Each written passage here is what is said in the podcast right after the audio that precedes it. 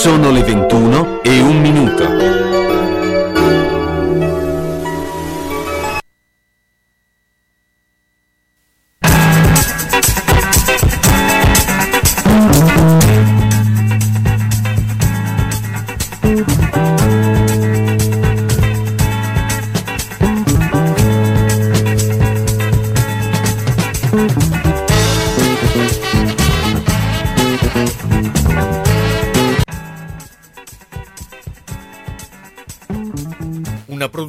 Radio San Luchino. Gli uni e gli altri. Appuntamento dedicato a cultura, informazione, sport, intrattenimento e attualità. A cura di Carlo Orzesco.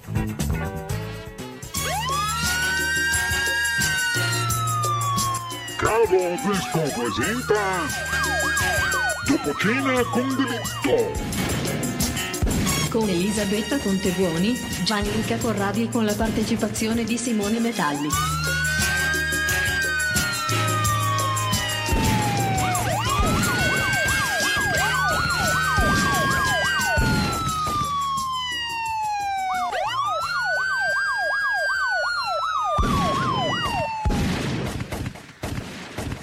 Buonasera, buonasera a tutti, buonasera di eh, una serata di giallo, anzi stasera eh, giallissimo, e tra l'altro abbiamo la squadra al completo, tutti eh, perfettamente grimpassati, e questo lo voglio sottolineare, e eh, insomma è una serata dove parleremo Eh, di un caso che eh, ha diviso la città, diviso Bologna, il caso Nigrisoli, non solo, tra l'altro ancora adesso eh, crea un eh, notevole dibattito, sì, sì. L'abbiamo visto prima e, eh, e dato eh, saluto gli ospiti e beh, ovviamente li eh, presento. Gianluca Corradi. Buonasera, eh, mi sento? Ti senti? No, pochissimo. Comunque va bene, buonasera. Poi Elisabetta. Buonasera. E eh, Simone Metalli che eh, stasera è qui con noi. Ciao, buonasera. Allora, eh, beh, insomma, facciamo partire subito Elisabetta, che è un po' la nostra esperta principe, no?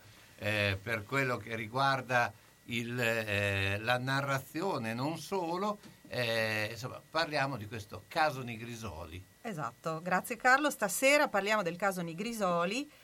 Il compito all'inizio è molto semplice perché l'evento è molto semplice. Siamo a Bologna, siamo nel millenovecentosessantatré ed è la sera, la notte fra il tredici e il quattordici marzo, alla fine di un inverno molto freddo, ho letto. Una donna, Ombretta Galeffi in Nigrisoli, muore. Cosa succede? Allora, il marito racconta che è tornato a casa dopo aver lavorato. Il marito è Carlo Nigrisoli, un medico, figlio del più famoso professor Nigrisoli, titolare della clinica, che era in Vicolo Malgrado, ma mi pare sia ancora lì, tra Viale Ercolani eh. e Vicolo Malgrado. E Ombretta è la moglie appunto di Carlo Nigrisoli. Carlo Nigrisoli torna a casa dopo aver lavorato nella clinica alle venti, diciamo intorno all'ora di cena. La moglie non si sente bene, va a dormire, lo saluta e va a dormire. Lui dice no, non ceno, vado a fare un altro giro eh, in clinica e poi torno. Al rientro, diciamo un'ora dopo, perché comunque loro abitavano in una dépendance di fianco alla clinica, trova la moglie già a letto, che dorme. Lui dice di averla chiamata, ma lei non ha risposto, ma lui non si è preoccupato, ha detto dormirà, quindi non le farò l'iniezione di ricostituente. Che lui le faceva tutte le sere da un po' di tempo, perché lei aveva una forma di, allora si diceva esaurimento nervoso, oggi si direbbe depressione.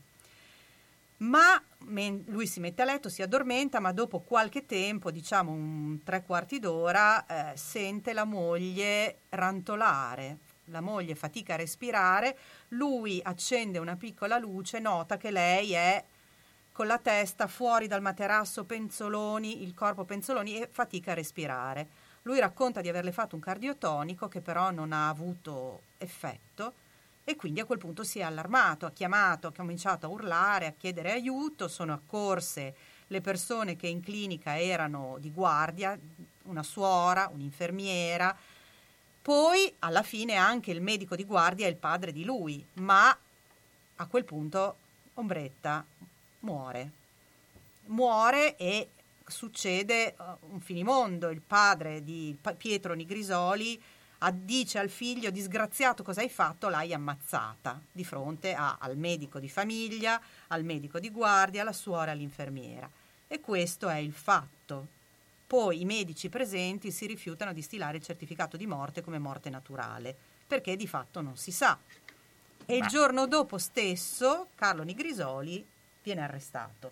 Anche perché poi il, proprio nel momento stesso in cui la Eh, l'ombretta viene trasferita dalla camera da letto dei coniugi alla clinica, che appunto sembrano queste dist- distanze enormi, ma in realtà la clinica era eh, all'ultimo piano della clinica c'era la casa dei genitori di lui, quindi di eh, Pietro Nigrisoli con la moglie, e loro erano in una, in una dépendance leggermente staccata rispetto al blocco centrale, e quindi viene, lei viene trasferita nella clinica. Lui ha appunto questo tempo in cui arriva a casa alle venti, eh, mh, la moglie dice che non sta bene, quindi va a letto, lui torna a vedere dei pazienti, anche se poi clinicamente dicono che il Carlo Nigrisoli non fosse un genio. Era specializzato in urologia e però pare che si occupasse di amministrazione soprattutto. Qua incominciamo già a fare le fazioni. No, allora fazioni, diciamo che cominciamo rispetto a dare dei giudizi sui personaggi. Però il, il concetto è: lei poi viene trasferita in, d'urgenza nella clinica, nella, nella camera numero venti, in cui poi morirà. Quindi il, il, l'ora del decesso esatta non è, non è data a sapere, fra il, il tredici e il quattordici, comunque entro le, i primi minuti, le prime, la prima ora del, del quattordici marzo, la, eh, lo, lo, l'ombretta muore. A quel punto il, il Carlo Nigrisoli chiede ai medici presenti, perché non vuol far toccare la moglie, di stilare un, un referto di morte naturale, e qua i medici si rifiutano di stilare questo referto. Era una donna di trentotto anni in salute, lui sosteneva che lei fosse morta di infarto.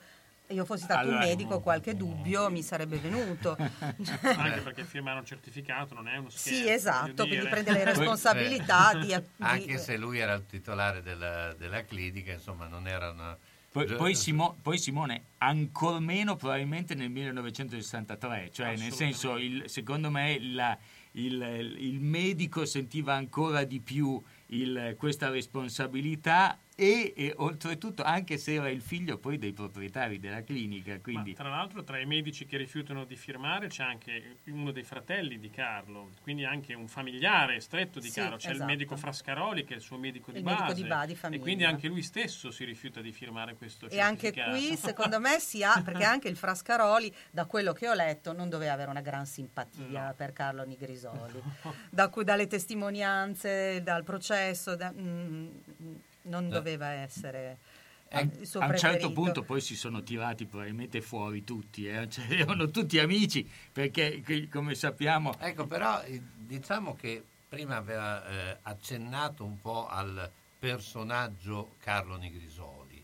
perché appunto eh, è un, un cosiddetto figlio di papà, insomma, che arriva dentro la clinica, probabilmente di fare il medico non era la sua... Eh, prerogativa no. maggiore e, e passione maggiore, no?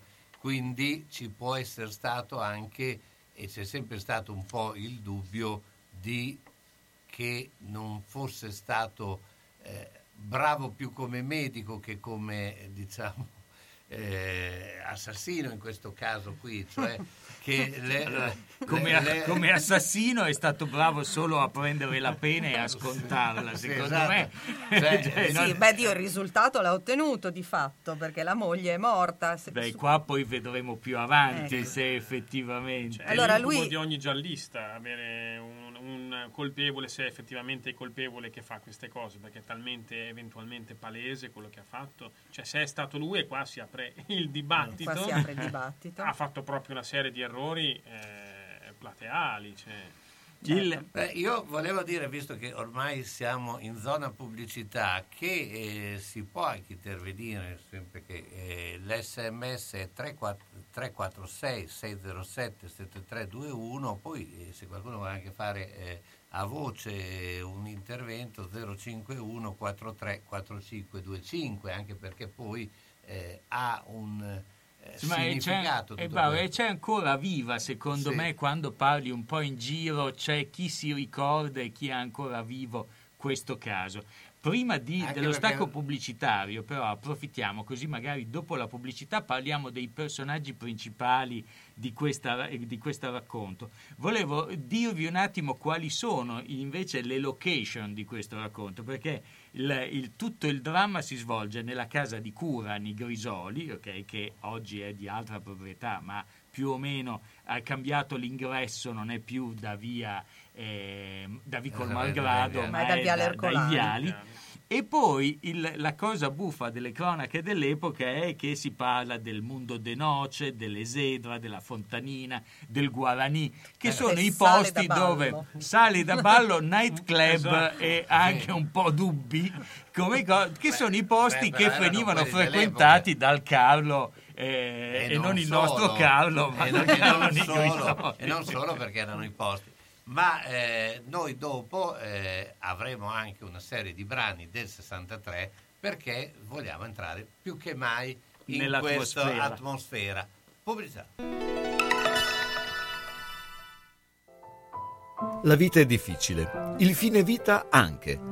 Per questo, quando arriva il momento, Bologna Onoranze si occupa di tutto. Dalla cerimonia alle onoranze, dalla burocrazia al sistemare le questioni successive, come pensioni, problematiche bancarie, successioni, il tutto con competenza e ampie professionalità. Bologna Onoranze, dei fratelli Calzolari, a San Lazzaro, via della Repubblica settantaquattro, telefono zero cinquantuno quarantasei settanta cinquantadue. A Bologna, via della Certosa quattordici G, via Mengoli sedici C. Per l'ultimo gesto di amore e di eleganza verso noi stessi e i nostri cari, Bologna Onoranze.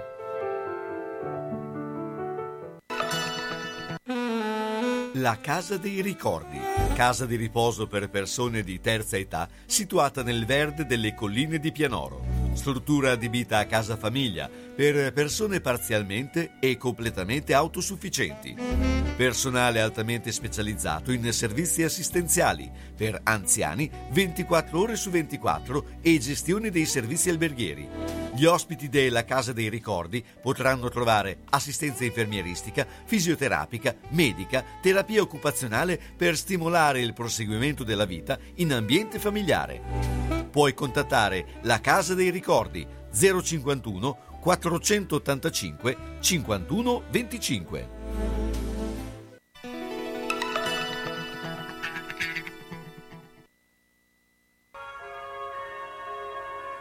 Se mi vuoi lasciare, dimmi almeno perché. Io non so capire perché tu vuoi fuggire da me. Se mi vuoi lasciare, dimmi almeno perché. Tu dicevi sempre che vivevi per me, ma se vuoi andare non ti voglio più qui. Però prima di lasciarmi, dimmi almeno il perché. Il tuo amore non era sincero, i tuoi baci non erano veri, i tuoi occhi mi han sempre mentito. Se tu ora non mi ami più, se mi vuoi lasciare, ma dimmi da un buon, dimmi almeno perché. Tu dicevi sempre che vivevi per me, ma se vuoi andare non ti voglio più qui. Però prima di lasciarmi, dimmi almeno il perché. Il tuo amore non era sincero, i tuoi baci non erano veri, i tuoi occhi mi hanno sempre mentito.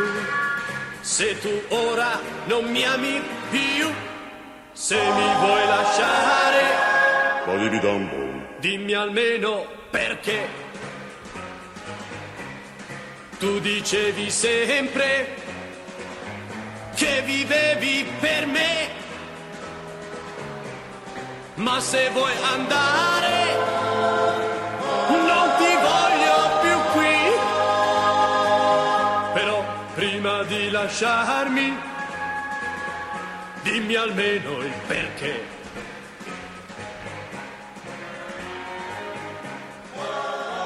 Eccoci qui, il grande Michele, che tra l'altro ci fa proprio calare in questa atmosfera. Era proprio l'epoca dove insomma eh, Michele aveva un grande successo. Michele poi eh, spesso e volentieri è nelle nostre zone e, eh, e aveva un po' questo fascino, quindi eh, era eh, e noi sentiremo anche nei prossimi brani eh, il fascino di questi brani del millenovecentosessantatré. E, insomma c'è questo ricalcare anche eh, dato questo è una cover, quindi eh, ricalcava un po' la musica Eh, americana, insomma eh, rock, Elvis Presley eccetera, e quindi ci sta col personaggio che stavamo raccontando e che eh, eh, iniziamo a raccontare, no? Anche perché, Carlo, se mi vuoi lasciare dimmi almeno perché, ma non mi ammazzare. Insomma, fondamentalmente eh, okay, infatti, eh. ci starebbe anche da quel punto di vista. Dicevamo, i personaggi eh, che il, il, personaggi popolano, popolano la nostra storia sono, sono un totale. Secondo me, secondo me sono quattro. Ombretta, Carlo, la Iris e il curaro. È un, uno dei nostri personaggi. Ci metterà anche Pietro dentro. Ci metteresti anche eh, Pietro? Perché secondo me lui, quando era una persona molto influente, è un po' più secondario, o secondo te? Secondo me, perché è una delle, delle chiavi con cui viene condannata è questa famosa frase citata da Pietro. Vero. Quindi ah, secondo me ha ah, un suo peso. Allora faccio il moderatore, perché altrimenti dite dei gran nomi di battesimo ma non si capisce allora, di chi stiamo parlando. Allora, d'accordo. No, no, ma adesso approfondiamo, allora, eh, andiamo allora, ad approfondire. Partiamo in ordine, perché secondo Posso... me invece bisogna partire tutto dal buon Bartolo Nigrisoli. Esatto. Perché Bartolo Nigrisoli, che è poi chi partì con l'idea di questa clinica, e eh, medico del milleottocento, della fine del milleottocento, si ritrovò, eh, spostò la famiglia da Ferrara, era il, il, il babbo del, di Pietro, spostò la famiglia da Ferrara a Bologna e a Bologna incominciò a collaborare con l'università, studiò medicina, si specializzò, lavorava negli ospedali bolognesi, ma soprattutto fece una cosa per cui in quegli anni, quindi nel Nel dopoguerra, la sua famiglia ricevette anche un plauso perché non firmò il patto col fascismo. Per questo motivo fu eh, lasciato a casa dall'insegnamento accademico e lui si ritirò a eh, visitare i propri pazienti a casa sua. Ecco perché questa clinica, insomma, diciamo, era poi l'abitazione della famiglia Nigrisoli. Il buon Bartolo poi dopo morirà in una casa di, di riposo dove si era ritirato alla fine della guerra e il, il Pietro, che comunque era anche lui un luminare, quindi un professore universitario, una persona di massimo rispetto, prende in mano la clinica, la fa diventare la clinica che era conosciuta anche all'epoca, anche se non magari di eccelso livello, ma comunque nella sua dimensione Eh, di eh, ospedaliera, e il, dal, da Pietro nascono due figli, Carlo e, e Paolo. Due, Carlo Paolo è anche una ragazza, ah, ma Car- vedi, c'era anche Carlo, una sorella. E Paolo, Carlo e Paolo sono i due, eh, i due fratelli. Uno è il fratello buono, diciamo, che è Paolo, che lo troveremo a eh, Firenze a fare l'ortopedico, mentre invece Carlo lo troviamo a Bologna la pecora a fare nera. E allora vi lascio, vi lascio Carlo da, da raccontare. Allora sì, te, te lo lascio, Carlo. Io, a me piacerebbe parlare di Ombretta. Ok, Carlo, eh, allora da quello che risulta, allora sì, il, non riesce a scrollarsi di dosso l'etichetta fondamentalmente di figlio di papà. Eh, come dicevamo, si, eh, si specializza in urologia, eh, poi finisce, sembra in realtà nella clinica, come dicevamo anche prima, a fare attività amministrative non ben definite, quindi probabilmente non aveva anche un, un, diciamo, un, un compito eh, proprio eh, medico. Eh, Carlo ha mh, eh, una cosa che sconta e che mh, probabilmente mh, giocherà contro di lui anche nel processo, soprattutto è il fatto che mh, da varie fonti viene citato come una persona poco simpatica, mo- poco empatica, eh, e quindi diciamo non è quello che si definisce un uomo brillante, anzi probabilmente tutt'altro. Poi insomma lui nel, conosce mh, Ombretta eh, andando a trovare un amico in, in Romagna, e quindi conosce questa ragazza, si sposano, ecco. Poi dopo il matrimonio Carlo Eh, diciamo si rende conto eh, che eh, probabilmente quello che desidera non è il matrimonio con Ombretta, perché in realtà lui a un certo punto della sua vita, come si diceva prima, comincia a frequentare questi locali che verrebbero chiamati i, bo- i bassifondi nel senso moderno del termine, no? Comincia a girare questi locali un po', un po' sale da ballo, un po' strip club, un nice. po' night, cioè diciamo cioè, un po' borderline. Eh, visto che ci esistono borderline. dei documenti online anche dove il suo legale stesso lo sì. definisce un personaggio che ogni tanto andava, amava andare anche a pagamento, esatto, ecco, per esatto. usare un termine sì, no, bonario. Donnine allegre, oh. questo, questa sì. definizione molto anni sessanta, esatto, settanta. Frequenta questo, ed è infatti l'avvocato stesso anche in, un, in un'intervista che lo dice, quindi possiamo... possiamo esatto, sì, infatti non, c'è una, una, non è una malignità, esatto. No? E quindi probabilmente lui, il suo, quindi a un certo punto questo uomo eh, che si trova a fare il medico, come dicevamo, un po' perché il cognome che porta lo indirizza in quella via, cioè chiamarsi Nigrisoli a Bologna, avere un padre come Pietro, avere Bartolo come, come antenato e mh, avere la clinica che era già stata avviata, ecco, diciamo probabilmente l'impressione che non abbia avuto eh, se eh, quella non... fosse stata la sua, la sua scelta, la forza di prendere una sua strada. E quindi a un certo punto è come se si rendesse conto che in realtà lui dalla vita voleva qualcos'altro e cercasse in un qualche modo un po' goffo anche di eh, prendersi una strada sua, una strada sua che lo porta eh, ad incontrare Iris, ma questa magari la, la analizziamo meglio dopo. Ecco, quindi Carlo, l'impressione, se fosse un libro, è l'impressione di, di quel personaggio che eh, si trova ingabbiato in una situazione che magari non sente molto sua e che quindi cerca eh, in vari modi, modalità un po' confusa, a dir la verità, di eh, cercarsi una strada propria, eh, andando poi in realtà a complicare molto la situazione e finire molto male in realtà. Eh sì. Allora Ombretta eh, invece... Vedi, io pensavo, mentre Carlo è il cattivo, il personaggio negativo di questa vicenda, Ombretta invece è la buona, ma secondo me questi ruoli sono sfumati, sfumati se non addirittura ribaltabili. Adesso che lui sia buono magari no, ma che Ombretta sia buona, secondo me Ombretta è una...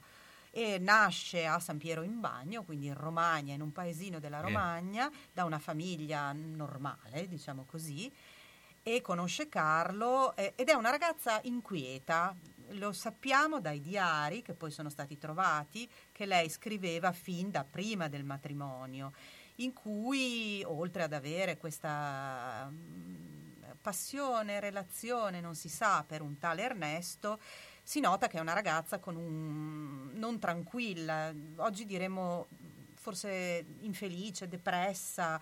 Ehm, lei conosce nel quarantasei Carlo, perché Carlo, come dicevi giustamente tu, è un compagno di studi del fratello di Ombretta che si chiama Jacopo. Carlo va a passare un periodo di vacanza a casa loro e conosce Ombretta, della quale probabilmente si invaghisce, si innamora, chissà.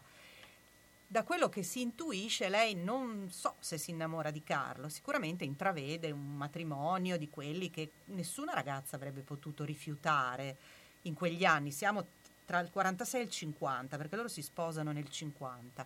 E quindi mh, ci casca dentro, insomma, lo sposa, e nello spo- si sposano nel cinquanta e tutto sembra andare bene, probabilmente vedendolo dall'esterno.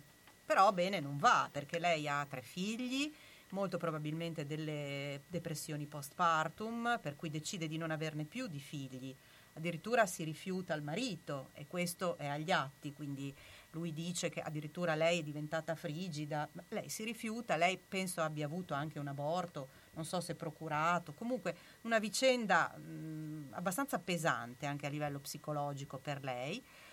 E, eh, e a un certo punto in questo matrimonio eh, lei capisce, si rende conto che il marito non c'è più, che ha delle altre avventure, che appunto ha delle eh, amicizie ha, e, e a un certo punto spuntano delle amanti vere e proprie, cioè delle relazioni lunghe. Ma lei accetta questa cosa? Lei accetta il, il, il, questa cosa, però è sempre proprio infelice. Nel, lui in tribunale, quando appunto che il, viene interrogato dal presidente del tribunale, lui appunto dice che la moglie era diventata frigida, non aveva più, non avevano più rapporti eh, matrimoniali intimi, intimi e, e però che la moglie accettava Questa suo, questi suoi passatempi, o comunque il fatto che a un certo punto, poi probabilmente, ricordiamoci che siamo negli anni sessanta, all'inizio degli anni sessanta, probabilmente era do des, eh, però lei stava, aveva... stava male, perché aveva dunque le palpitazioni e non dormiva la notte,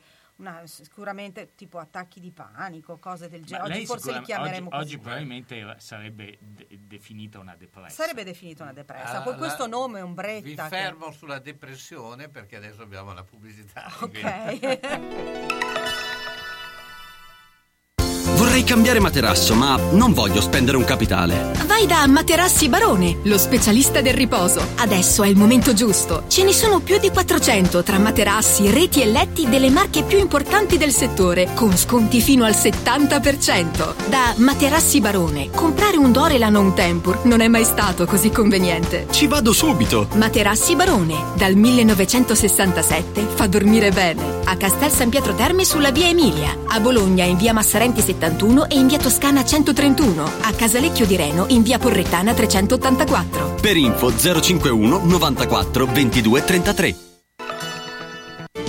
Rijeka, Croazia. Centro di implantologia dentale a soli settanta chilometri da Trieste. Tecnologie avanzate, alta specializzazione, team di medici esperti. Qualità svizzera a prezzi di Croazia. Viaggi in giornata da molte città italiane. Primo viaggio più visita più panoramica, tutto gratuito. Migliori dentisti di Croazia. Il nostro numero verde gratuito otto zero zero sette quattro quattro zero due due. otto zero zero sette quattro quattro zero due due. Taglie forti a Bologna? Il meglio è solo da Iodon e Brugi Shop. Non perdete nuovi arrivi autunno-inverno, donna e uomo fino alla taglia ottanta. Vi aspettiamo con tantissime novità. Oltre ai nuovi arrivi Sofia Curvi in esclusiva da Iodon a Lizzalù, tantissime proposte per ogni occasione in tutte le taglie. Una collezione frizzante, bella e colorata. Novità uomo, con la qualità dello stile italiano, con una vestibilità incredibile ed un prezzo senza paragoni fino alla taglia sei X L. E allora vi aspettiamo a Bologna in via Bentivogli tredici, zona ospedale Sant'Orsola, dal lunedì al sabato, dalle otto e trenta alle ore tredici, dalle quindici e trenta alle diciannove e trenta. Parcheggio gratuito in garage adiacente. E per maggiori dettagli zero cinquantuno trentaquattro zero otto novantatré. E se non potete venire a trovarci, w w w punto lavetrinadimarina punto it. Iodon e Brugi Shop, qualsiasi taglia abbiate, noi l'abbiamo. A Sasso Marconi il ristorante L'Oasi, da cinquanta anni specialità di pesce e cucina tradizionale. Giuliano ed Anna vi attendono con pasta fatta in casa, carne, pesce, piatti storici e specialità premiate, come le tagliatelle alla bolognese, riconosciute tra le migliori a Bologna dall'Associazione degli Apostoli della Tagliatella. All'Oasi si valorizzano le proposte per dare valore ai propri ospiti, una garanzia per tutte le occasioni, nella cornice di un locale storico con ampio parcheggio, e sono anche hotel. Sono in via settantasette a Sasso Marconi, alla rotonda dell'ex casello autostradale, chiuso la domenica sera. Info e prenotazioni zero cinquantuno ottantaquattro sedici zero otto e su Facebook L'Oasi Ristorante Hotel Sasso Marconi.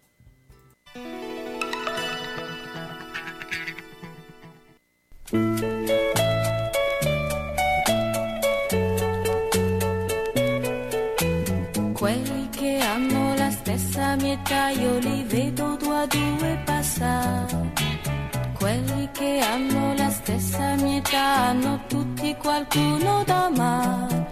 E la mano nella mano se ne va piano piano, se ne va per le strade a parlare dell'amore. Solo io devo andare sola sola, senza amore, senza chi mi può dare un momento d'amore. Tutti i giorni e le notti sono uguali per me,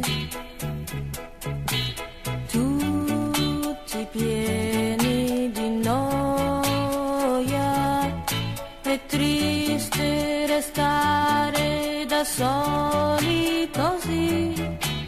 Quelli che hanno la stessa mia età fanno insieme progetti d'amore. Quelli che hanno la stessa mia età negli occhi la felicità. E la mano nella mano se ne va piano piano, se ne va per le strade a parlare dell'amore. Solo io devo andare sola sola, senza amore, senza chi mi può dare un momento d'amore.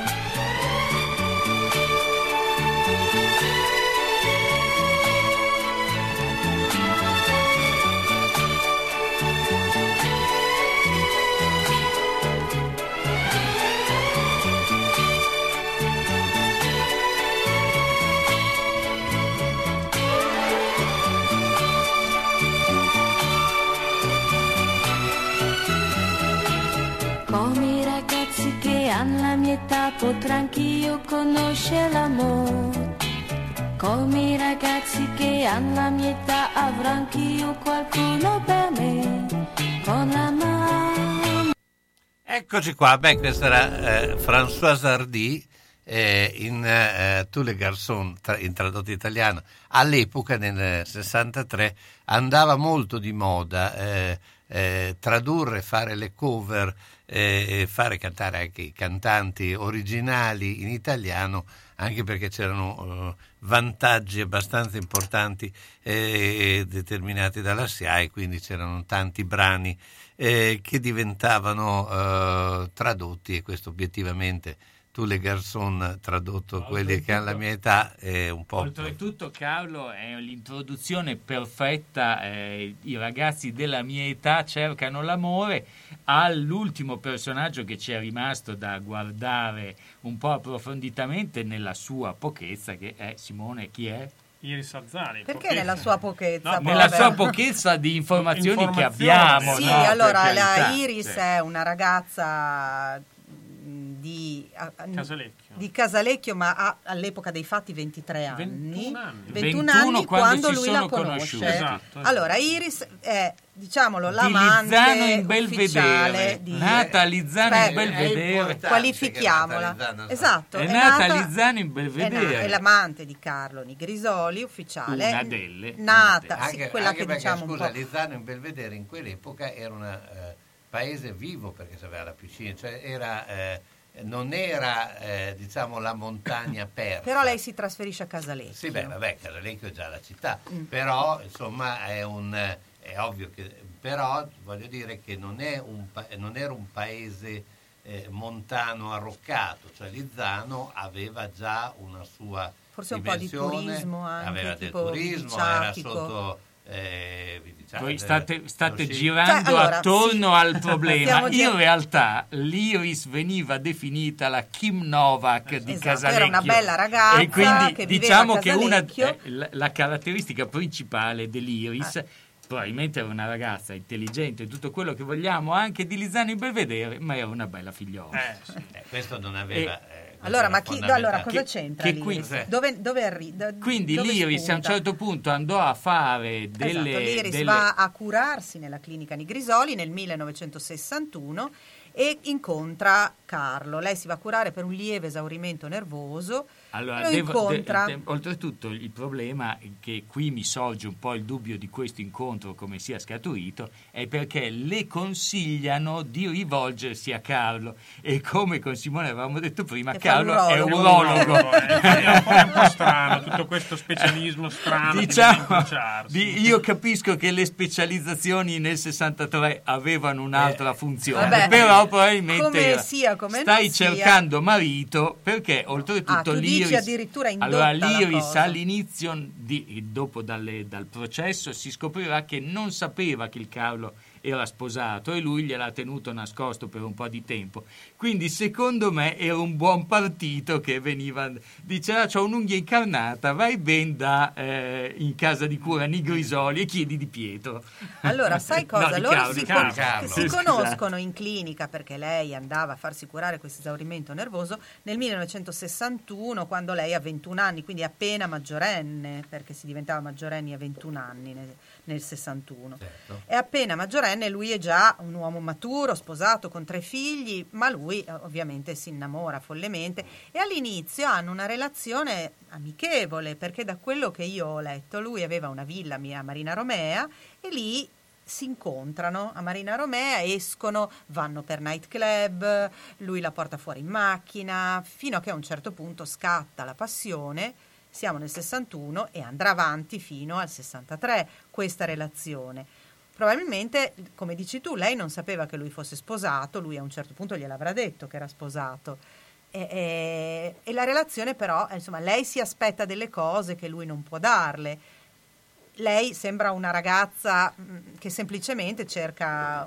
veramente lei, la storia lei, d'amore. Lei probabilmente cerca marito, secondo, ma, dal mio eh, punto di vista. Il marito, la adesso, storia d'amore. Simone non parla, ma... No, io non parlo perché sicuramente... Allora, diciamo, Iris, va, eh, come abbiamo fatto, in realtà va contestualizzata in quegli anni. Cioè, voglio dire, una ragazza di ventuno anni, sa, comunque sia, viene a contatto con un rampolo di una nota famiglia bolognese, penso che fosse assolutamente... plausibile che in realtà insomma vai a, arrivi a contatto con i Nigrisoli così e poi scopri che lui ha interesse per te, diciamo l'occasione fa l'uomo l'anno, possiamo dire. Se all'inizio non era probabilmente la sua idea, col tempo probabilmente si è, si è convinta, però in realtà la relazione che dici tu che va avanti due anni non è una relazione lineare, è una relazione comunque al di là di tutto anche complessa tra Iris e Carlo, perché tornando sempre al personaggio di Carlo, lui anche con Iris non ha una relazione serena, eh, hanno degli scontri, a un certo punto lei lo lascia, lui minaccia di suicidarsi, di suicidarsi cioè, certo. Quindi anche Iris insomma va, entra eh, in un, a contatto con una persona che è problematica a trecentosessanta gradi, pare, non solamente con la moglie. Ecco, scusate, eh, anche volevo perché... chiedere una cosa, perché... Prego. Iris, dopo nella, la sua figura del processo, entra, non entra, ha, eh, te, che, che ruolo ha poi eh, nel processo? È, ha, un, ha un ruolo abbastanza pesante, perché appunto essendo l'amante che si presenta al processo, insomma, e che tira fuori i carteggi fra i, il colamante, insomma diciamo che ha messo un bel asso di briscola eh, sul, sulla decisione finale, insomma magari dopo, poi alla fine quando andremo a, a vedere un attimo il processo andiamo anche a vedere che cosa ha detto, quindi Iris è davvero importante per questo, in questo aspetto. Per quanto riguarda quello che dicevamo prima, cioè lei ha conosciuto un un personaggio della Bologna, dell'alta borghesia bolognese degli anni sessanta, e le, leggevo proprio un, un trafiletto sull'Unità dopo l'arresto del Nigrisoli, dove c'era il, i commenti che il cronista era andato a prendere al bar di Casalecchio all'angolo con l'abitazione dell'Iris, dalla quale l'Iris era scomparsa, non si faceva più vedere da qualche giorno. È simpatico leggere anche il, la cronaca dell'epoca, dove l'articolista scrive che sbirciando nella buchetta delle lettere aveva visto un cartoncino con una bella grafia tutta tonda che augurava buona Pasqua, e quindi lui diceva probabilmente l'Iris non si farà vedere fino a Pasqua dalla famiglia, ed eravamo alla, alla metà di marzo e la Pasqua finiva in aprile. Me, in, eh, il, I frequentatori del bar dicevano che era un bel vedere pas- passare. L'abbiamo detto questa, che era nota ma, come la Kim Novak, esatto, di Casalecchio. Ma quello che dissero e le, le, i commenti più Eh, di quelli un po' più preparati era che la vedevano spesso tornare in automobile con un, un signore che, insomma, probabilmente erano stati deviati dalle descrizioni dell'epoca, non la meritava fisicamente rispetto a quanto era bella lei, ma lei soprattutto negli ultimi due anni aveva cambiato e da una ragazza semplice di provincia era diventata invece una signora elegante di un certo tipo, con vestiti di un certo tipo, quindi diciamo che il, approfittava anche della, della compiacenza del Carlo, probabilmente. Questo l'abbiamo imparato dal gossip di Casalecchio. Questo l'abbiamo, questo l'abbiamo imparato da un articolo sul, sull'Unità scaricato da internet, che però è interessante, certo,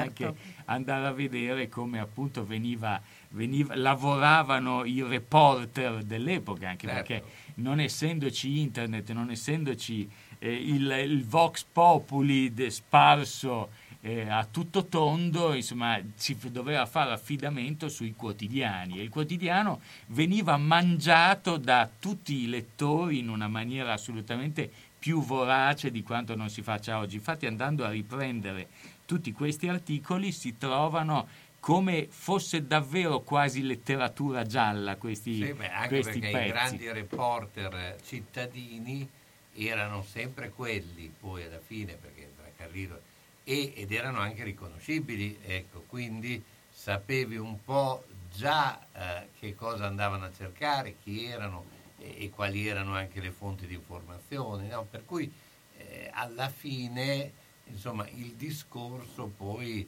Eh, verteva sempre eh, eh, su quegli aspetti lì, cioè adesso è un po' diverso, probabilmente eh, ci sono molte più eh, fonti che arrivano, no? Eh, mentre lì anche la polizia parlava, o i, insomma gli investigatori parlavano sempre con gli stessi, perché poi in pratica i neristi in eh, questo caso no? si chiamavano qui, così, vabbè, del Carlino, sì, di...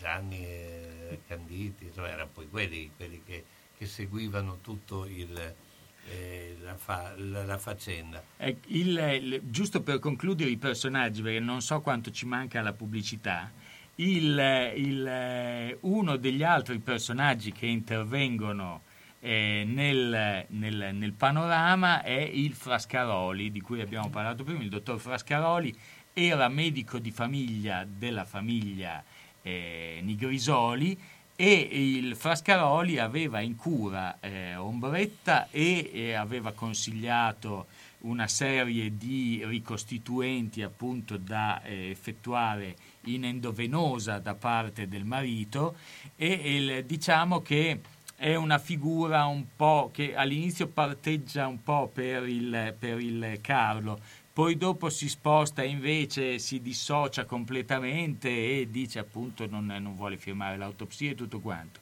E la moglie dello stesso eh, Frascaroli è confidente dell'Ombretta, sì, e quindi è quella che poi durante il processo andrà a portare tutte le testimonianze dei, eh, delle paure e delle tensioni che c'erano, nell'ultimo, c'erano state nell'ultimo periodo a casa Eh, Nigrisoli, dove appunto Ombretta temeva per la sua vita, eh, diceva voi, state, voi parlate bene perché io vivo tutte le notti, dormo nel letto con quell'uomo e, e tutti i giorni quando mi fa l'iniezione tremo. Bene, insomma bene.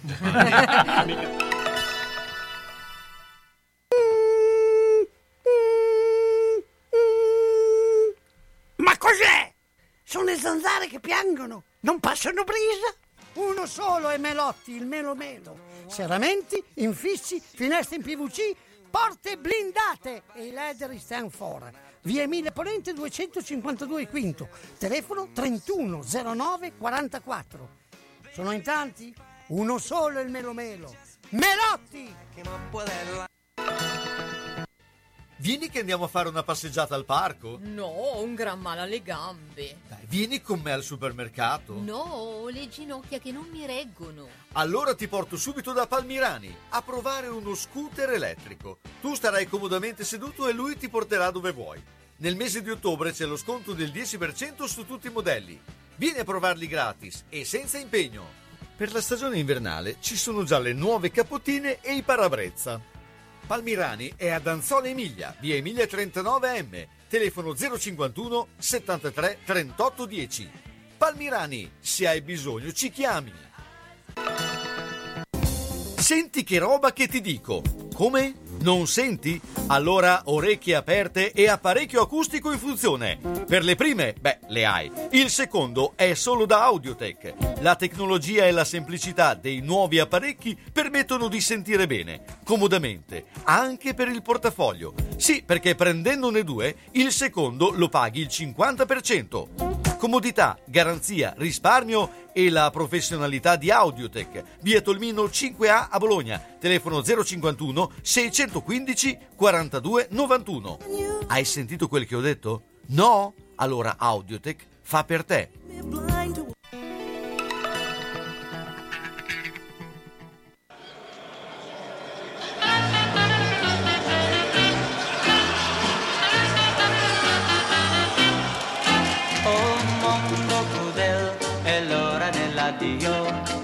Forse mai nel circo tornerà quel pagliaccio che aveva sopra il viso una maschera buffa ed il pianto nel suo cuore. Rideva di me, del povero pagliaccio, quella che mi disse t'amerò. Io l'amavo e mentre lavoravo con il cuore felice sorridendo mi ingannò. Volando sorrideva lassù, ma non per me, ma non vicino a me. Il visto mio mondo che suo non è, lasciarmi per sempre solo, solo, solo, tanto solo. Mondo crudel, è l'ora dell'addio, partirò per non dover morire. Ho pulito il mio viso di pagliaccio ed il mio cuore l'ho reso già di ghiaccio. E voglio scordare chi un dì mi ha tradito, io voglio difendermi ancora dall'amor così.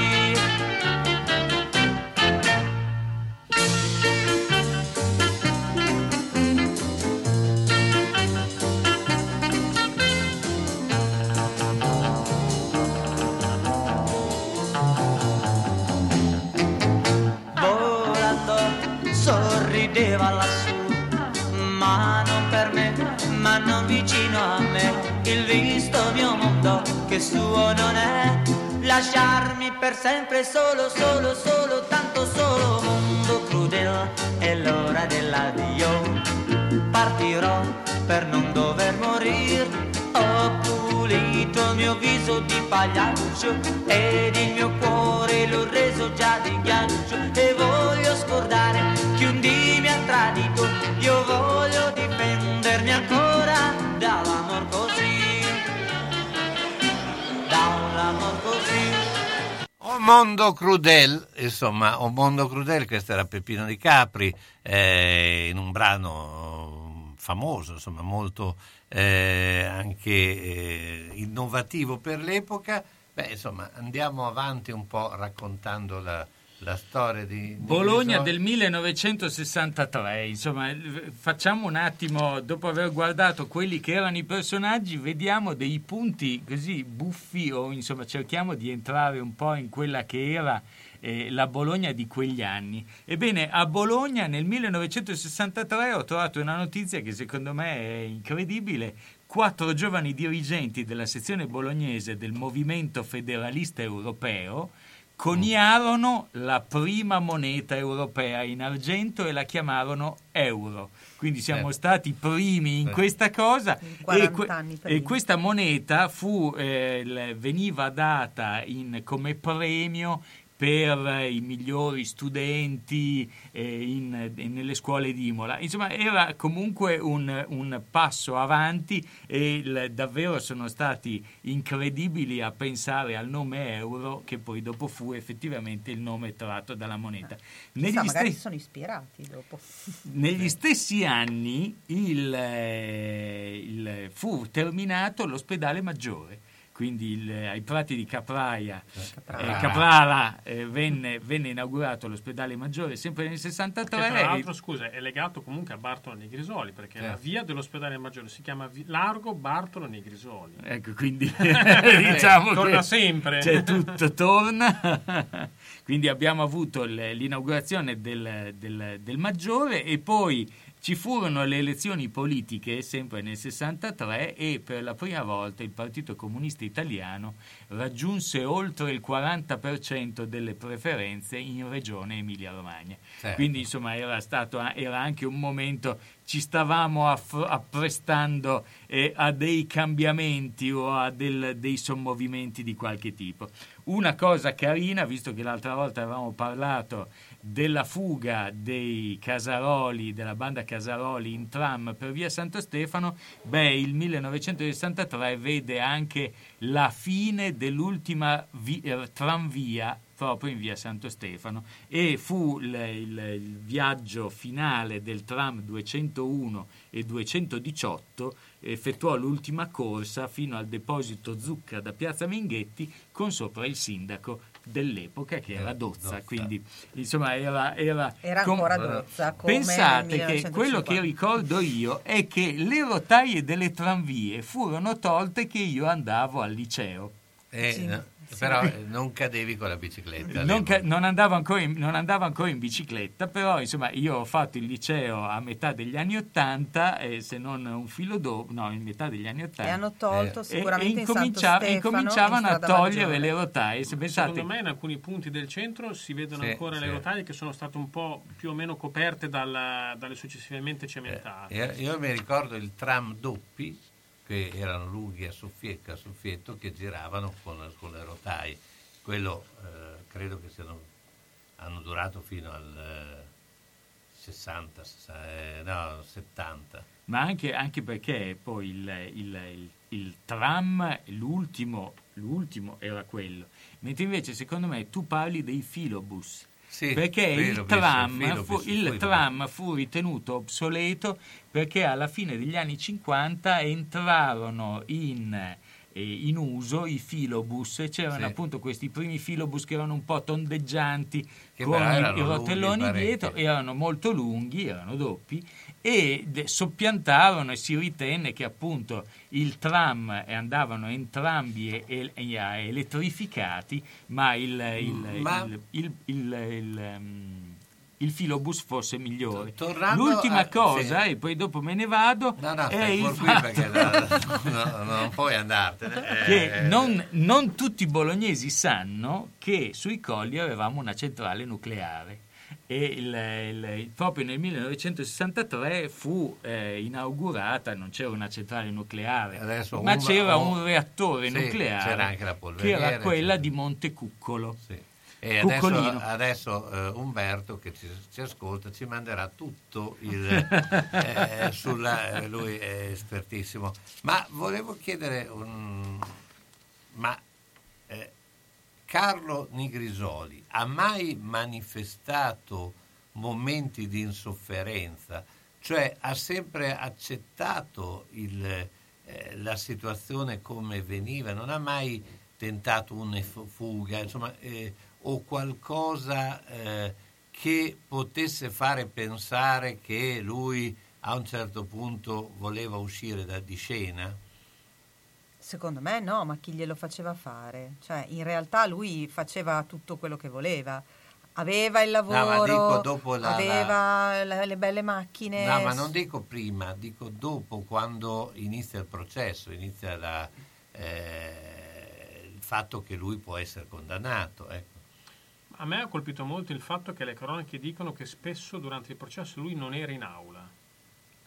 E sì, quindi non, e in un certo senso non so come se volesse eh, o fuggire da questo tipo di avvenimento oppure come se non lo sentisse qualcosa che lo riguardava. Tantissime cronache dicono che in che tantissime non partecipava ai dibattimenti. A tantissimi dibattimenti lui non c'è, e quindi di fatto eh, forse addirittura anche quando viene condannato non è in aula, se mi ricordo bene. Questo non lo so. Però perché... tanti, sicuramente, ad esempio, le prime quattro eh, dibattimenti all'inizio la c'è. Prima sicuramente no. Sì, sì, lui, lui, a, lui all'inizio non si presenta, esatto. Lui il, rimane sempre a parte, anzi l'avvocato poi che gli fu eh, appioppato dal babbo, perché alla fine poi era sempre stata la famiglia un, un che avvocati. dirigeva il, l'avvocato principale dato dalla famiglia, quello che dirigeva il gruppo, andava in carcere a riportare eh, al, a Carlo che cosa stava succedendo, quindi e diventava il, il tred union. Infatti ci fu una grande aspettativa per quando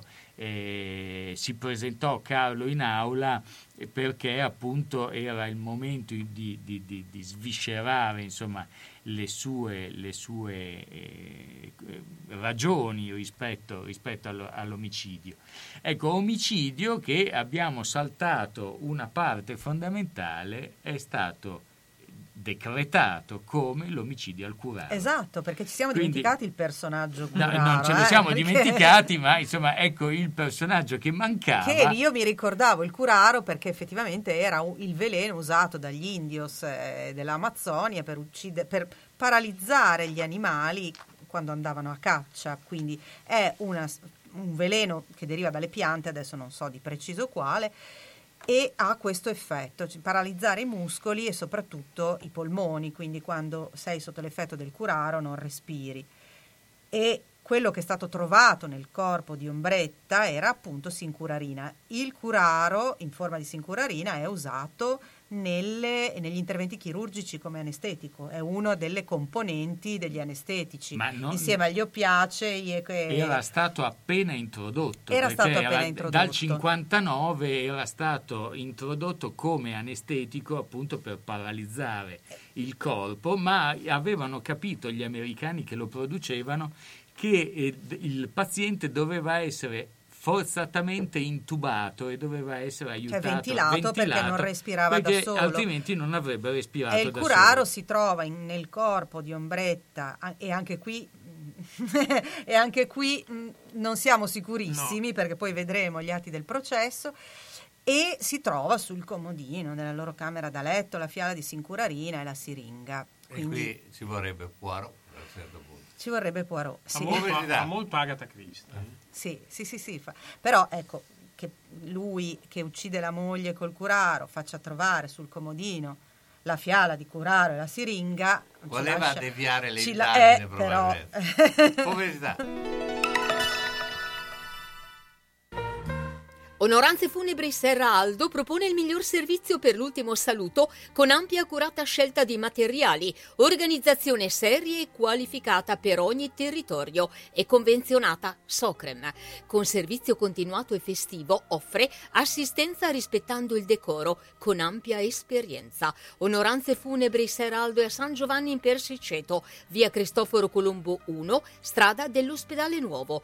Telefono zero cinquantuno ottantadue sessantanove novanta oppure tre tre otto settantasette ottantuno ottocentonovanta.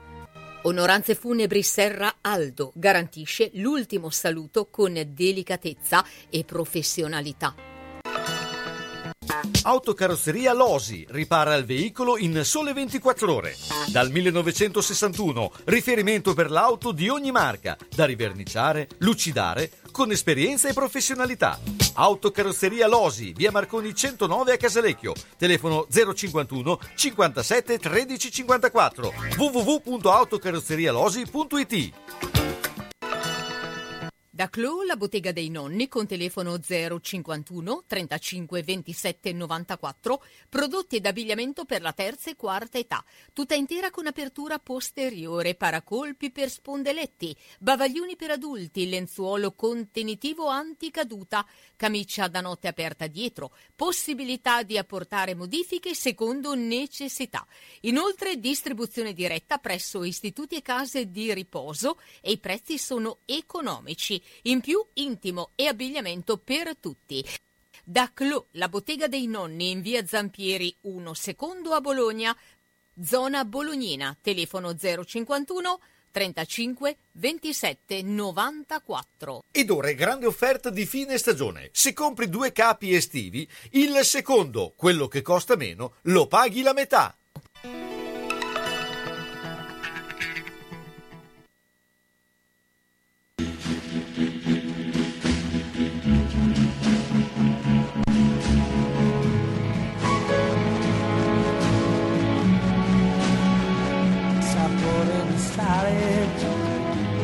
Sapore di mare che hai sulla pelle, che hai sulle labbra, quando esci dall'acqua e ti vieni a sdraiare vicino a me, vicino a me. Sapore di sale, sapore di mare, un gusto un po' amaro di cose perdute, di cose lasciate lontano da noi, dove il mondo è diverso, diverso da qui. Quel tempo è dei giorni che passano qui e lasciano in bocca il del sale, ti butti nell'acqua e mi lasci a guardarti e rimango da solo nella sabbia e nel sole. Poi torni vicino e ti lasci cadere così nella sabbia e nelle mie braccia. Ti bacio, sapore di sale, sapore di mare, sapore di te.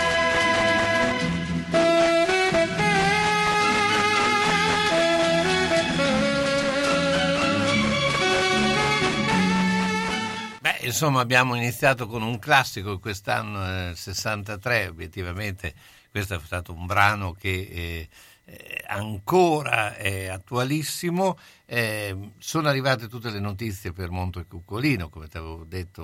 Umberto non dorme certo e ha detto che comunque cioè nelle notizie che era nel sessantadue che è iniziato Montecuccolino, eh, ma eh, al di là di questo eh, andiamo avanti col processo. A questo punto andiamo a lavorare sul movente, Andi- andiamo sul mo- andiamo i microfoni. E andiamo, allora adesso introduciamo il, il movente, cioè perché quest'uomo avrebbe dovuto uccidere la, la moglie, perché alla fine poi nel processo sono andati proprio a cercare di, sia difesa che accusa, ad andare a cercare di capire questo, perché una volta che hanno trovato il curaro, poi vedremo più o meno, una volta che hanno capito che lei era stata comunque uccisa o forse no, qual è il movente, Simone? Ah, il movente è, allora, è in tutti i gialli ovviamente il movente è il cuore, poi andremo a vedere anche dopo il processo eh, del perché le persone fanno no? eh, degli atti eh, criminali. Eh, fondamentalmente l'accusa che viene rivolta a Carlo è di, mh, di base di, es- di aver eliminato eh, Ombretta per poter vivere la sua storia con Iris. Questo è fondamentalmente il nucleo dell'accusa proprio più, eh, più basica che gli viene, gli viene rivolta. Eh, ci sono vari eh, ci sono indizi eh, molto diciamo indica- significativi verso l'omicidio e ce ne sono altri invece, eh, ma questo lo vedremo magari dopo, che sono un po' più contraddittori su questo tema. Chiaro che arrivare sul luogo del delitto e trovare la siringa con ancora tracce di curaro, come dicevamo prima, se fosse un giallo sarebbe molto noioso, nel senso, oppure in realtà sarebbe molto intrigante, perché dipende sempre dalla, dalla scena del delitto, no? Come interpretiamo in realtà quello che, che troviamo sulla scena del delitto. Eh, c'è la famosa frase che dicevamo prima di Pietro eh, Nigrisoli, eh, che disgraziato l'hai ammazzata, e come dicevamo anche questo nel eh, processo avrà un suo peso, perché Pietro Nigrisoli non è sicuramente l'ultimo arrivato. C'è tutta il balletto eh, relativo al certificato di morte, Chiaro che se eh, Carlo Nigrisoli avesse ucciso sua moglie e avesse tentato di farla passare come una morte naturale, fosse stato firmato un certificato di morte naturale, probabilmente mh, l'avrebbe fatta franca, sempre che sia stato Carlo Nigrisoli. Chiaro che il fatto che nessuno si sia voluto prendere la responsabilità di firmare un certificato per morte naturale, quando eh, c'erano dei segnali che mh, richiedevano comunque un approfondimento, eh, è stato un, un momento in cui eh, c'è stata una svolta, perché quello ha obbligato eh, Pietro Nigrisoli eh, come responsabile, insomma, a eh, coinvolgere la magistratura. Quindi a quel certo, punto poi lì... dopo oltretutto si oppose anche al... all'autopsia, quindi... Tra l'altro Pietro Nigrisoli anche nel corso del processo sembra cambiare anche un pochino atteggiamento nei confronti di Carlo, perché con questa famosa frase eh, iniziale lui, insomma, pare che sia fondamentalmente, viene considerato eh, il principale accusatore del figlio. Infatti anche quando arrivano al processo c'è molta attesa su quello che dirà Pietro. In realtà Pietro al processo invece ammorbidisce molto quello che è stata la sua posizione iniziale. Quindi in realtà la, eh, l'omicidio viene basato su questo tipo, su questi, mh, su questi elementi. Eh, è, è molto, eh, secondo me, come scena del delitto è molto complicata, nel senso ci sono tante cose fuori posto comunque in entrambi i casi. Eh, come dicevi prima, se fosse un giallo io mi aspetterei che salti fuori il colpevole da un'altra parte, perché le, se mi presenti un giallo dove c'è il marito cornificatore, colamante, che è medico, che fa un'iniezione alla moglie, la moglie poi muore, curare non è un'altra cosa, insomma ho finito al secondo capitolo e quell'autore non lo compro più. Mentre invece se fosse un giallo scritto bene, magari ci sarebbe, Elisabetta, un'opzione di suicidio. Ah. E, Carlo. No, no, e questa opzione potrebbe di suicidio... Potrebbe esserci un'opzione di suicidio, potrebbe, non lo sappiamo, allora eh, potrebbe essere un suicidio per vendetta, che sarebbe eh, appunto, come dicevamo all'inizio, Ombretta in questa storia è la buona, è la vittima, ma probabilmente no, probabilmente potrebbe essere, esiste questa ipotesi, è stata pensata e espressa e potrebbe essere stato un suicidio per vendetta, e, ovvero lei sapeva che in casa c'era la Sincurarina, lo sapeva e sapeva a cosa serviva.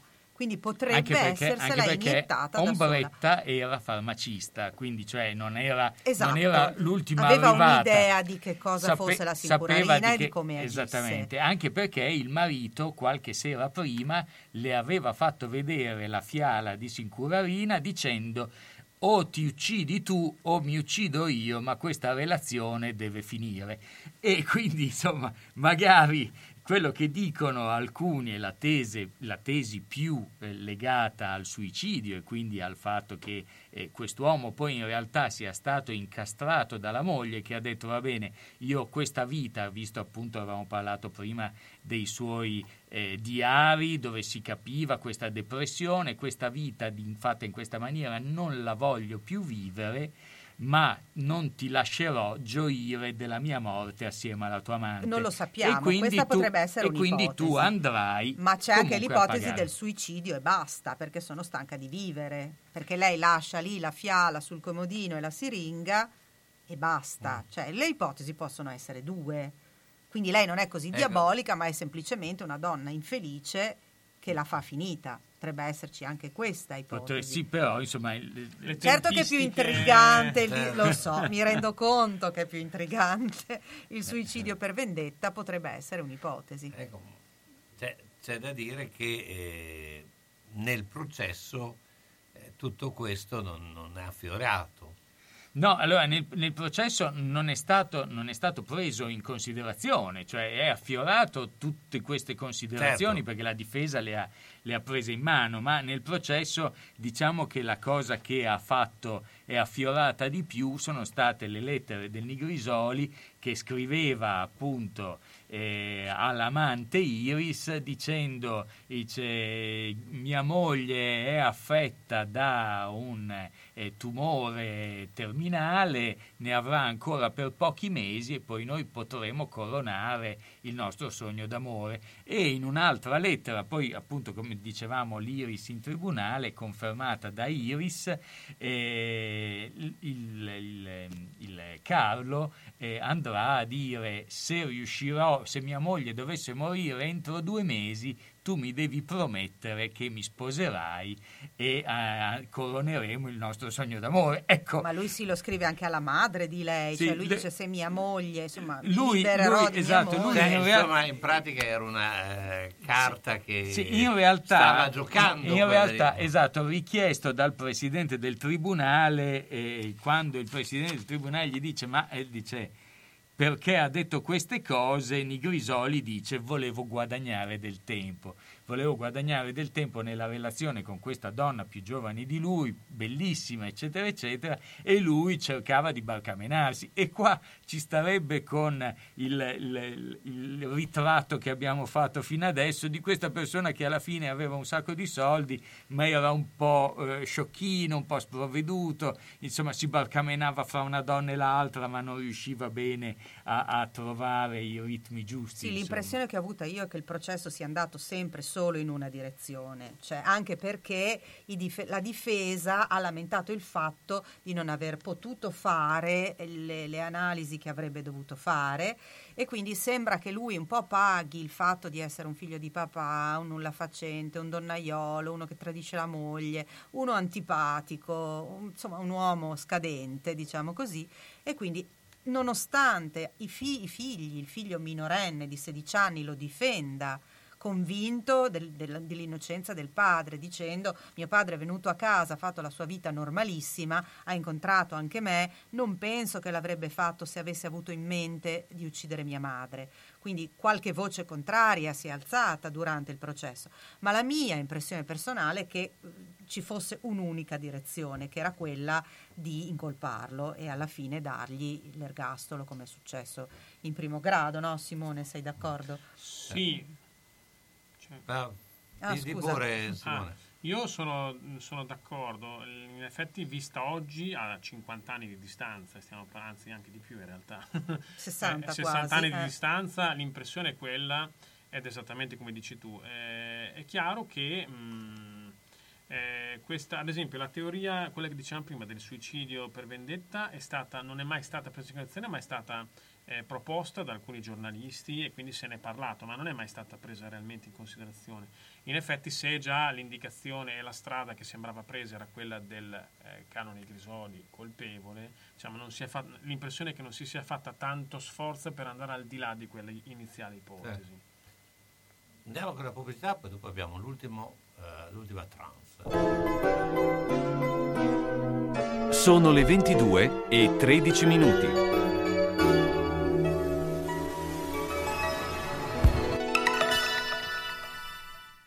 Ahimè Ciccio, purtroppo hai una parte di te che non si muove, però mi hanno detto che da Mazzetti ha dei materassi che sono incredibili, sai che risultati! My Matera. Mazzetti, via Porretana centoventidue alla Croce di Casalecchio, vicino a Villa Chiara. Materassi di propria produzione, rifacimento materassi, store Dorelan. Mazzetti zero cinquantuno seicentodiciannove ventuno quindici. Reti, materassi, guanciali dal millenovecentoquarantasei alla Croce di Casalecchio. Mazzetti, il riposo migliore. E in questo periodo sconti su tutto. Per, per, per, per, per, per, per, per, per favore, mi mi mi mi mi mi mi mi mi dite do do do do do do do do dov'è Mamma Marina? Scrivi! Mamma Marina, via Risorgimento cinquantatré, Ariale di Zola Predosa, telefono tre tre otto uno due tre uno otto quattro quattro. Aperto tutte le sere, tranne il mercoledì. Il venerdì, su prenotazione, le rane fritte. Mi, mi, mi, mi, mi, mi, si, si, si, si, si, si, sapete dire dov'è la, la, la scuola per, per, per, per balbuzienti? È qui di dietro, dietro l'angolo. Mottetti troppo breve. Magagnoli ad Argelato è lieto di presentarvi un'ampia gamma di camerette e bagni pratici e confortevoli, le nuove cucine living, le ambientazioni adatte alla tua casa, con nuovi colori e accostamenti che cambieranno il volto del tuo appartamento, con il servizio su misura, stesso prezzo, arredi ogni angolo della casa, mansardo, sgabuzzino. Insomma, Magagnoli vuole per te solo il meglio. Magagnoli è ad Argelato, zona artigianale, via degli Artigiani tre cinque. Per la sicurezza di tutti è gradito l'appuntamento. Telefona zero cinquantuno ottantanove settanta settanta oppure tre quattro sette cinque sette sette sei otto otto uno. Magagnoli Arredamenti, da sempre il meglio.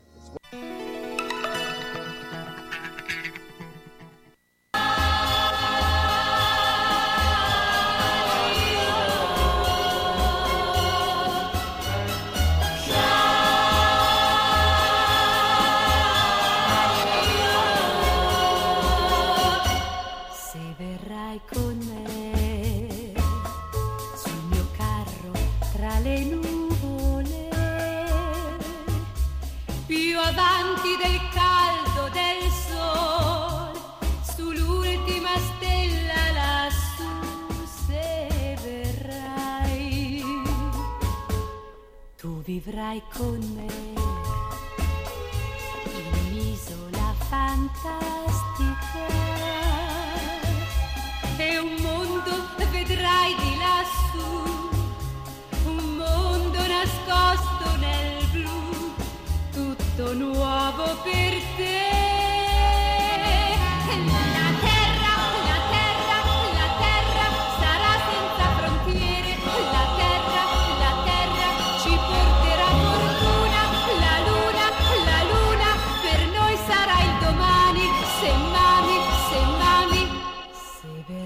Con me sul mio carro tra le nuvole, più avanti del caldo del sole, sull'ultima stella lassù, tu solo con me, io sola con me,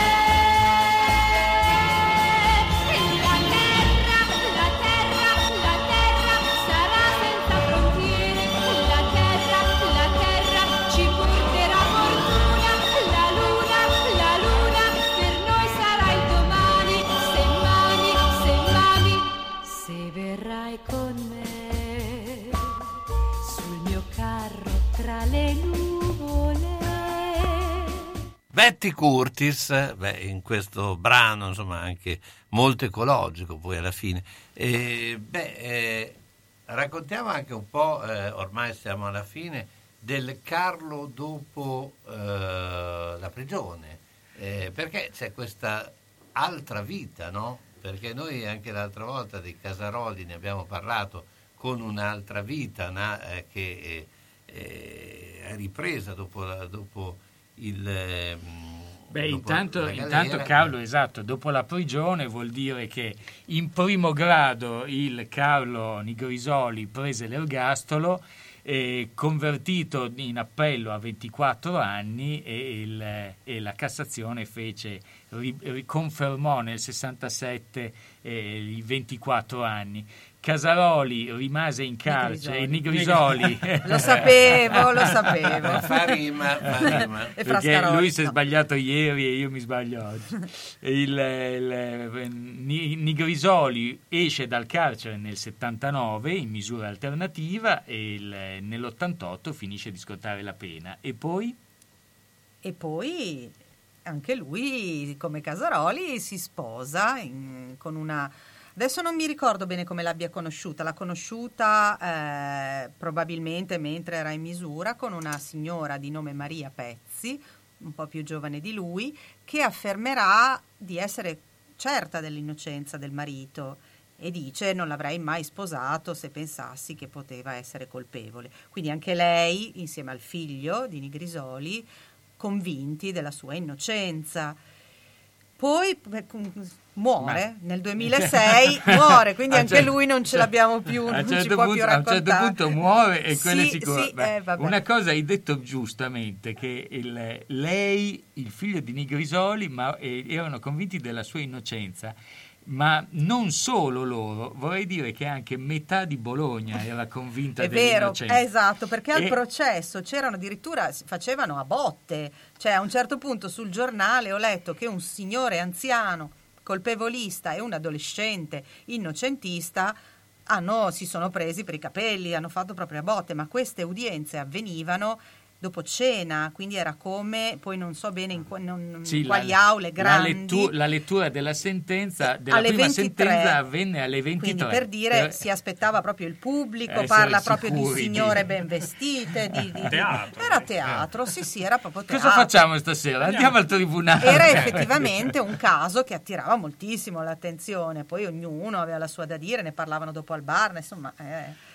È stato molto e, dibattuto e, e lo poi, è ancora eh, oltre ad essere dibattuto anche all'epoca, esatto. all, all'epoca all'epoca ha aperto anche poi un dibattito che è incominciato su, proprio sul divorzio, perché uno dei motivi per cui poi si parlava appunto del caso Nigrisoli era il fatto che per una certa borghesia di un certo tipo valeva ancora la formula eh, detta dal prete durante lo scambio delle fedi: finché morte non vi separi. E quindi insomma nascono, Simone, i vari film tipo sì, eh, matrimonio eh, all'itali- divorzio all'italiana. Divorzio all'italiana, che esattamente usa, è ambientato in Sicilia, quindi in un'altra zona, però usa esattamente, in realtà in divorzio all'italiana viene usato il, diciamo, il eh, il delitto d'onore, quindi eh, il eh, protagonista vuole disfarsi di questa moglie e invece che ucciderla e rischiare di essere, diciamo, accusato di omicidio, fa due calcoli molto precisi, dice: il delitto d'onore veniva mh,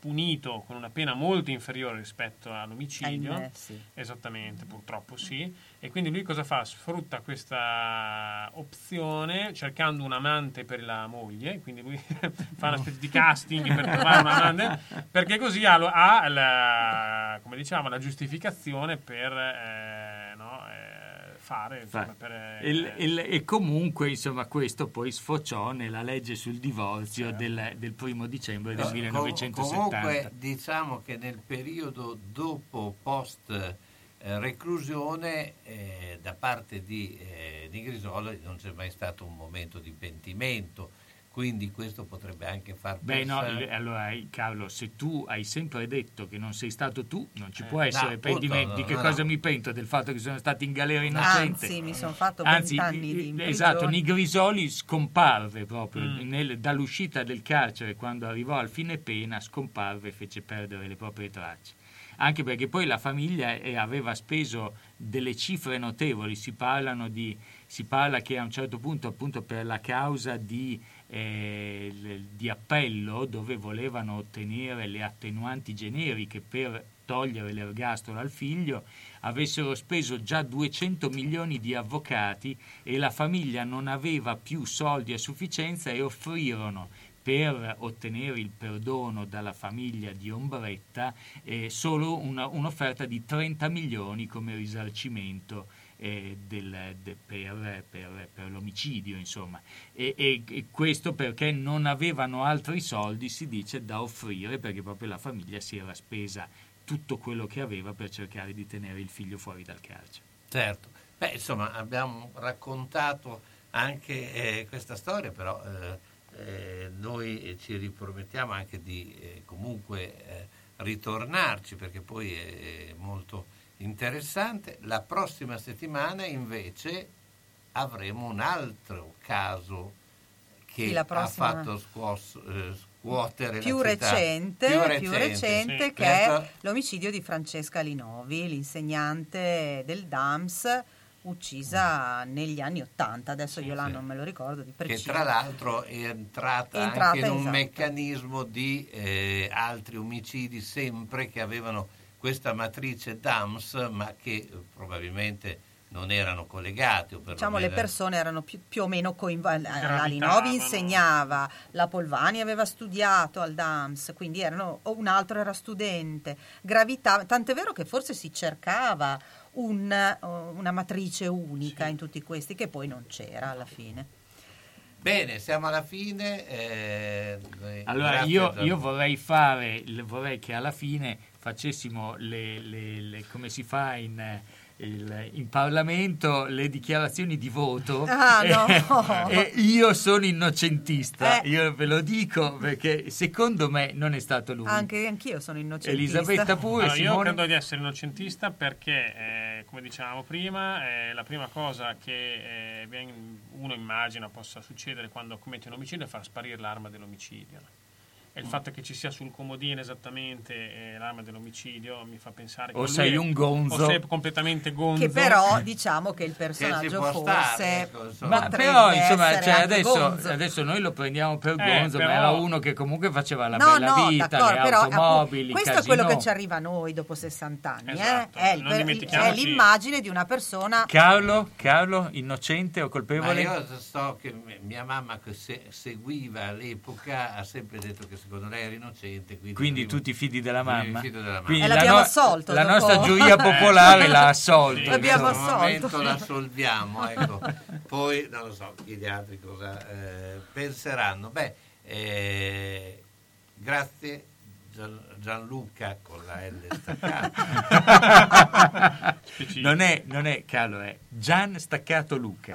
No, ma sei tu che freghi perché metti nella cosa G Luca G... no, allora l'email G perché Milano, non puoi eh, GLC, GLC, GLC la mia sigla, G L C Gianluca Corradi. Comunque grazie mille, buona serata a Simone, tutti e noi, grazie Carlo, grazie, grazie a tutti, al prossimo giovedì, giovedì prossimo alle nove alle nove e io vi lascio con brano di eh, Baci, Remo Germani, prima o poi.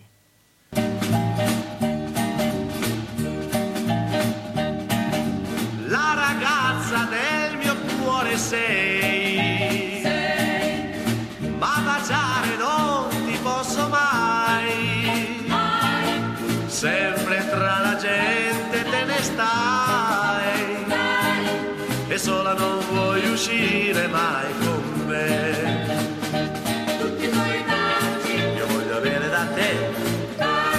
Solamente per me, tu che volermi fai, non mi dire più di no, dammi i tuoi baci amor, dammi i tuoi baci amor, per tutta la vita e per un giorno ancora.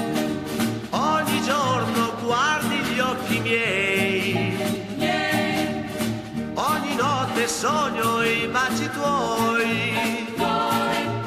Al mio cuore stringerti vorrei, vorrei, ma sola non vuoi uscire mai con me.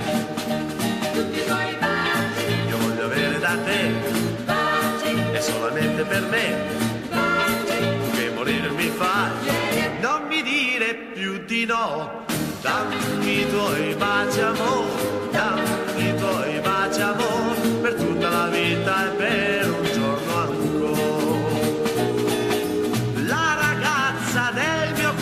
Sei, sei, ma baciare non ti posso mai, mai. Sempre tra la gente te ne stai, mai. E sola non vuoi uscire mai con me.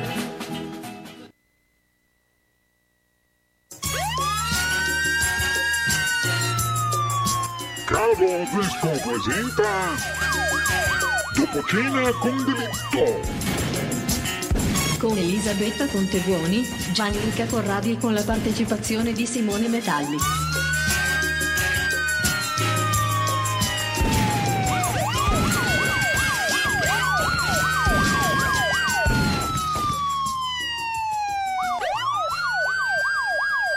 Trasmesso gli uni e gli altri.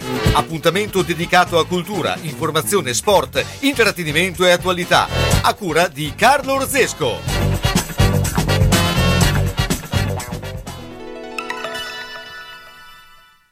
Grandi novità per Socrem Bologna. L'associazione bolognese per la cremazione